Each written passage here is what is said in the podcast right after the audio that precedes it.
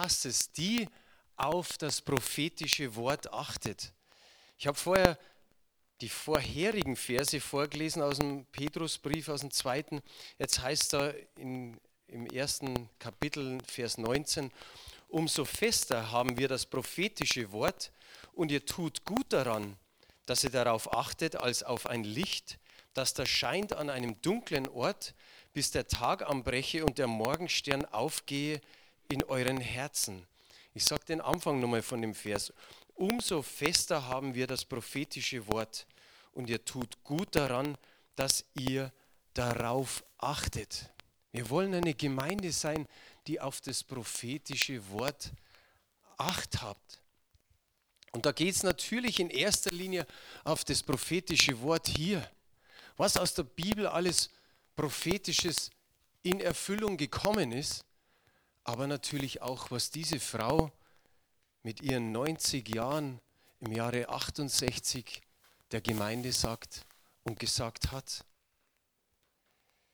Und ich finde es so super, weil es hier ein Wort ist, das nicht an dich oder an mich alleine geht. So wünschen wir uns ja immer, so wie kürzlich der Prophet Richard War, der jeden Einzelnen auch eine Prophetie gegeben hat. Das wünschen wir uns oft, dass wir sagen, Herr, ich will wissen, was ist mein nächster Schritt, mein übernächster, was ist in den Jahren, die jetzt noch kommen werden, was wird da in meinem Leben geschehen? Aber ich glaube, hier, hier betrifft es eben die globale Gemeinde auf der ganzen Welt und eigentlich wirklich alle Menschen auf dieser Welt betrifft es. Und diese Frau hat das vor knapp 50 Jahren gesagt und wie wir hier hören, ist eigentlich fast alles schon erledigt. Es fehlen noch die allerletzten Ereignisse. Es fehlt noch das, dass man sagt, wann kommt Jesus? Und was sagt die Bibel dazu? Bald. Bald. Ich glaube, kürzlich hat der, äh, Gerhard Kleiber gesagt, Jesus kommt bald. Und es ist für uns so, so ein ewiges Band, das sich dehnt und dehnt und dehnt. Aber ich glaube, es ist in, in der letzten Spannung, dieses Band, dass Jesus wirklich bald wiederkommt. Die Frau hat einfach was, was erzählt und ich sage, es ist hier keine Angstmache, sondern das sind Fakten, es ist Realität aus der Bibel und wir können alles vergleichen, auch was die Frau so vorhergesagt hat. Sie redet von vier Wellen und wie wir es hier hörten, drei sind schon geschehen, die vierte ist irgendwie so auf uns zu also braust auf uns zu und im Endeffekt warten wir nur darauf, dass diese vierte Welle noch so aufpatscht. Dann ist es geschehen. Aber lasst mich noch mal ganz kurz zurückgehen an diese zweite, dritte Welle, wo er sagt, da ist moralischer Abfall oder sie sagt, da ist äh, laue Haltung der Christen.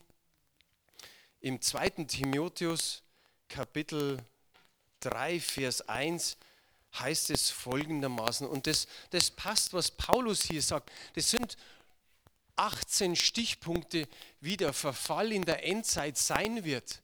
Ich, ich weiß nicht, ob Paulus nochmal so viele Stichpunkte für einen anderen Bereich braucht, aber er spricht in Galater 5 eigentlich vom, vom, äh, der Frucht des Geistes und da sagt er, das sind neun Tugenden. Aber hier zählt er 18 Stichpunkte auf und die, die sind wirklich in unserer Zeit. Wenn es denn heißt, das sollst du aber wissen, dass in den letzten Tagen schlimme Zeiten kommen werden, denn die Menschen werden viel von sich halten, geldgierig sein, prahlerisch, hochmütig, lästerer, den Eltern ungehorsam, undankbar, gottlos, lieblos, unversöhnlich, verleumderisch, zuchtlos, wild, dem guten Feind, Verräter, unbedacht, aufgeblasen, sie lieben die Wollust mehr als Gott. Das ist genau das, was prophezeit worden ist von dieser Frau. Dass, dass Konzerte stattfinden und Kultur und was noch und, und Wohlstandsevangelium verkündet wird. Und letztendlich sagt sie, wo bleibt es noch, dass jeder sein Kreuz auf sich nimmt? Wo bleibt die, die wahre Christusnachfolge. Ich finde, Paulus trifft es genauso auf den Kopf. In Lukas 21, Vers 34 steht folgendes. Und das ist nochmal die Warnung auch an uns. Hütet euch aber, dass eure Herzen nicht beschwert werden mit Fressen und Saufen und mit täglichen Sorgen und dieser Tag nicht plötzlich über euch komme wie ein Fallstrick. Es soll, ich glaube, dass keiner von uns da ist, der irgendwie so Probleme hat mit Fressen und mit Saufen. Aber mit dem anderen, die täglichen Sorgen, kann es sein, dass uns die drücken, dass uns die mürbe machen, dass die, uns ein Stück weit zermartern. Und doch hat doch der Herr gesagt, werft auf mich all eure Sorgen, denn ich sorge für euch, ich bin besorgt für euch im 1. Petrusbrief, Kapitel 5. Und doch fallen wir da immer wieder rein und haben unsere täglichen Sorgen. Aber hier steht es darum auch nochmal rot. Plötzlich wird der Herr kommen. Und er sagt, wir sollen unseren Fokus auf ihn richten, eben auch uns demütigen und die Sorgen auf ihn werfen, weil er wird es wohl machen. Und darauf warten und wachsam sein, dass er plötzlich kommt und dass dieser Tag wie ein Fallstrick hereinkommt. In Markus 13, Vers 36 heißt es, damit er euch nicht schlafend finde, wenn er plötzlich kommt. Hier haben wir wieder dieses plötzlich und es ist noch an vielen Stellen in der Bibel, dass der Herr einfach so kommen wird. Da ist keine Vorwarnung mehr. Da wird er nicht vom Himmel runterschreien und sagen, wisst ihr was, 2017, ich sage mal nur Sommer. So wird es nicht sein. Ich habe erst kürzlich gehört, da hat wieder irgendeiner ein Buch geschrieben, dass am 13. September die Welt untergeht, also 2015. Also ich glaube, dass es keiner hat, der sagt, dieser Tag ist es. Aber es vermehrt sich, dass, dass an allen Ecken und Enden, ich sage mal, das Gespür, das Gefühl da ist, Jesus kommt bald. Es verdichtet sich. Ich sage mal einfach, für uns ist es eins vor zwölf, nicht mehr fünf vor zwölf und es gibt auch nicht direkt dieses eins nach zwölf, sondern es ist kurz vor zwölf. Und die Bibel fordert uns eigentlich nur auf, seid wachsam. Im 2. Petrus 3, Vers 11, da steht Folgendes drin. 2. Petrus 3, Vers 11. Oder? Wenn nun das alles so zergehen wird, wie müsst ihr dann dastehen in heiligen Wandel und frommen Wegen, Wesen? Das ist unser Stand, so sollen wir dastehen. Nicht lässig sagen, ja, der, der kommt ja doch nicht. In dem Vers davor heißt es, was, was, was passiert da, was zergeht da. Es wird aber der Tag des Herrn kommen wie ein Dieb, haben wir es schon wieder. Dann werden die Himmel zergehen und mit großen Krachen die Elemente aber werden vor Hitze schmelzen und die Erde und die Werke, die darauf sind, werden ihr Urteil finden. Atombomben, was wird nicht alles zerschmelzen auf dieser Erde? Und wir sagen vielleicht immer so, naja, der Herr sagt doch auch hier in diesem Petrusbrief, naja, der Herr, ich habe Geduld. Gott hat Riesengeduld. Aber ich weiß nicht, ob es nicht irgendwo so am Ende ist mit dem Geduldsfaden Gottes, dass er irgendwann spricht, jetzt. Dass er irgendwann eher auf den Knopf drückt, nicht Nixon, sondern er auf den Knopf drückt und Jesus kommt wieder. Wie wird es sein? Wie stehen wir in dem Moment da? Und da war diese Ermutigung aus Lukas 21, Vers 28, wenn es heißt, wenn aber dieses alles anfängt zu geschehen, dann seht auf und erhebt eure Häupter, denn eure Erlösung naht. Wie wunderbar ist es.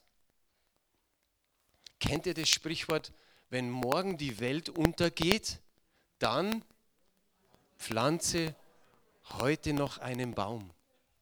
Wenn Jesus, ich sage mal, nächstes Jahr, übernächstes Jahr kommt, dann heirate noch. Dann zeug noch ein Kind. Dann tu das, was alles in deinem Leben noch geschehen sollte. Ja, Kinder zeugen in einem gewissen Alter halt, ne? muss nicht genau erklären. Aber ihr versteht, tu noch alles, was zu tun ist. Und vor allen Dingen glaube daran, dass, dass große Dinge in dieser Endzeit noch geschehen. Ich sage mal einfach so, gib dein Bestes. Und vielleicht sagst du, oh, wenn du wüsstest, ich habe keine Kraftreserven mehr. Reden wir von deinen Kraftreserven oder reden wir von der Kraft Gottes? Reden wir von der Erfüllung des Heiligen Geistes immer und immer wieder oder von der Kraft Jesu Christi, die in uns ist und die uns möglich macht, wirklich Bäume abzureißen oder auch Berge umzustürzen?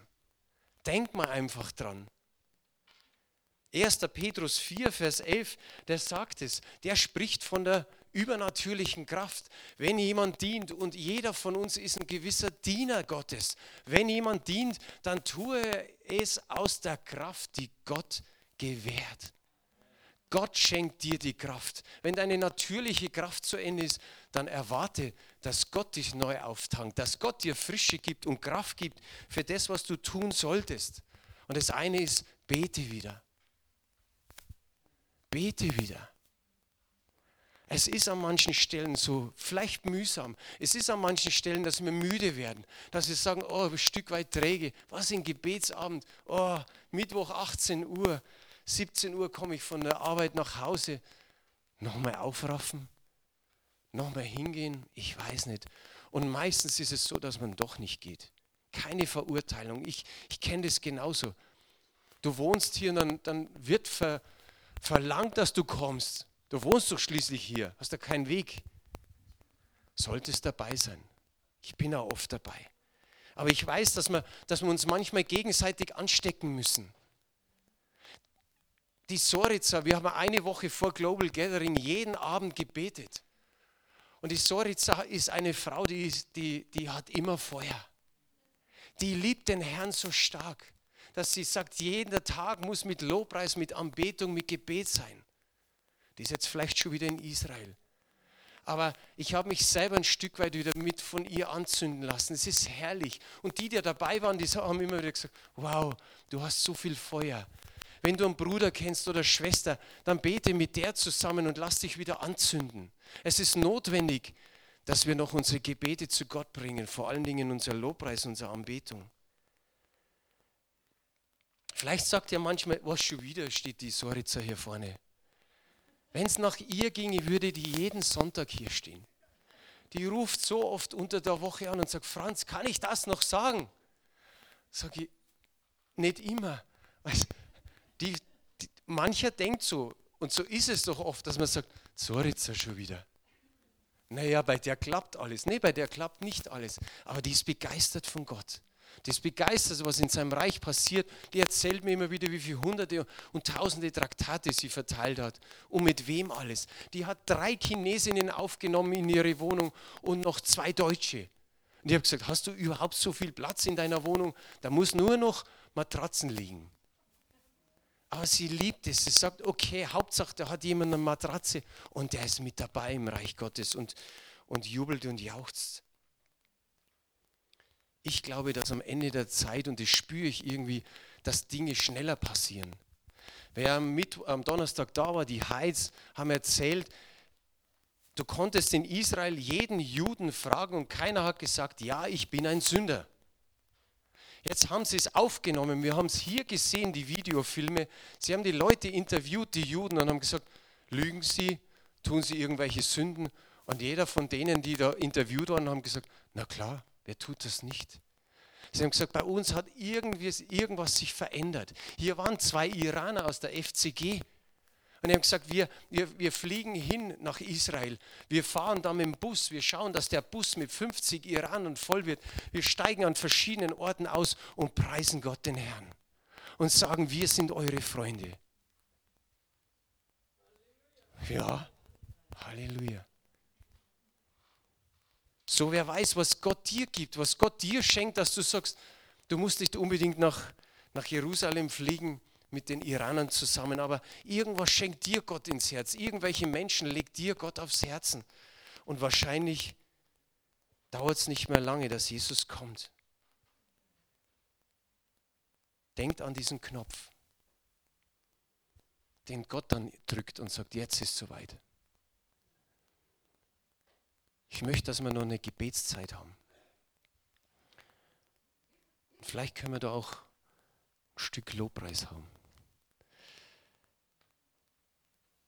Wichtig ist es als erstes und dass auch das Gebetsteam vollzählig vorne erscheint, wenn es irgendwie geht. Weil wir wollen nicht zu lange beten und halte das Gebet ruhig kurz. Wir müssen keinen über Minuten lang beten. Aber es ist die Möglichkeit, da nach vorne zu gehen und wenn jemand das noch nicht getan hat, sein Leben Jesus zu geben, dann soll er es heute tun. Jesus Christus hat unsere Schuld auf sich genommen. Und es ist unser Teil zu sagen, Herr, vergib mir meine Schuld, du hast sie getragen am Kreuz von Golgatha. Empfang die Vergebung und vertraue dem Herrn dein Leben an. Und alle anderen können nach vorne gehen und sagen, Herr, so wie der Ingolf, ich möchte einfach mit Menschen reden und die werden gesund. Die, die werden gesund, weil sie einfach gehört haben, hier ist das Wort Gottes, hier gibt es innere Heilung. So, wenn du nach vorne kommen willst, aus irgendeinem Grund, lass für dich beten, aber wirklich kurz. Ein Lied, bevor wir hier Lieder anstimmen, als AVC da war, der Aktionskomitee verfolgter Christen. Sie waren kürzlich hier, da war die Regionaltagung für Süd, also für den Süden Deutschlands. Und da war ein Pastor aus Sambia hier, den durfte man nicht fotografieren, man durfte das nicht aufnehmen, was er gesagt hat. Aber er hat wirklich von Erfolge erzählt. Wie, Mus wie von in fünf Jahren kein Muslime sein Leben Jesus gibt. Aber wie in wenigen Tagen 31 Muslime ihr Leben geben. Er hat schon fast aufgegeben. Auf einmal sagt eben ein, ein Muslime, mir ist Jesus im Traum begegnet. Kannst du mir helfen? Und er schickt ihn dreimal nach Hause. Wenn er dir wieder begegnet, komm nochmal. Und er kommt drei Tage hintereinander wieder. Er, Jesus ist mir wieder begegnet. Und er hatte Angst, der Pastor hatte Angst, weil er gesagt hat, was wird hier alles passieren? Ist es ein Trick? Nein, und dieser Mann hat sich bekehrt und durch ihn haben sich 30 weitere Muslime bekehrt. Und dieser Pastor baut Gemeinden in Sambia. Er bringt das Evangelium und er ist schon so weit gewesen, dass sie zwei vor ihm erschossen haben und er war der Dritte. Und die Pistolen und Gewehre waren schon auf ihn ausgerichtet. Und es hat Minuten gedauert. Und er wusste nicht, warum nicht geschossen worden ist. Er ist nicht erschossen worden. Der war hier und da gab es ein Lied. Und das möchte ich, dass ihr das in die Gebetszeit mit hineinnimmt. Dieses Lied hieß es wird heute was geschehen im Haus des Herrn. Und das haben die hier vorne so proklamiert. Es wird heute was geschehen im Hause des Herrn. Und dann haben sie ausgerufen, Erlösung und Befreiung und Heilung und Frieden und Freude. Egal, was, was du jetzt vielleicht denkst, welchen Bereich. Aber denk daran und schärf den Glauben, wie der Ingolf gesagt hat es wird was geschehen. Glaubst du das? Halleluja. Und so lass uns in den Lobpreis gehen und bitte geh nicht 10, 20 hoch. Ein paar müssen hoch wegen, wegen der Vorbereitung noch fürs, fürs Gemeindeessen. Aber nicht 10, 20 hochgehen und essen, essen. Die anderen beten, Lobpreisen hier und dann kommt man hoch und es ist schon schon etwas dünn geworden da droben vom Essen. Lass uns das gemeinsam tun. Wenn du nicht zum Gebet vor musst, dann preis den Herrn. Dann bete, dann streck die Hände aus und sag, ich weiß nicht, was der Schwester oder dem Bruder, was der will, aber ich segne ihn. Ich weiß, dass er was Gutes von Gott empfangen will und ich segne ihn einfach. Seid ihr da mit mir? Amen.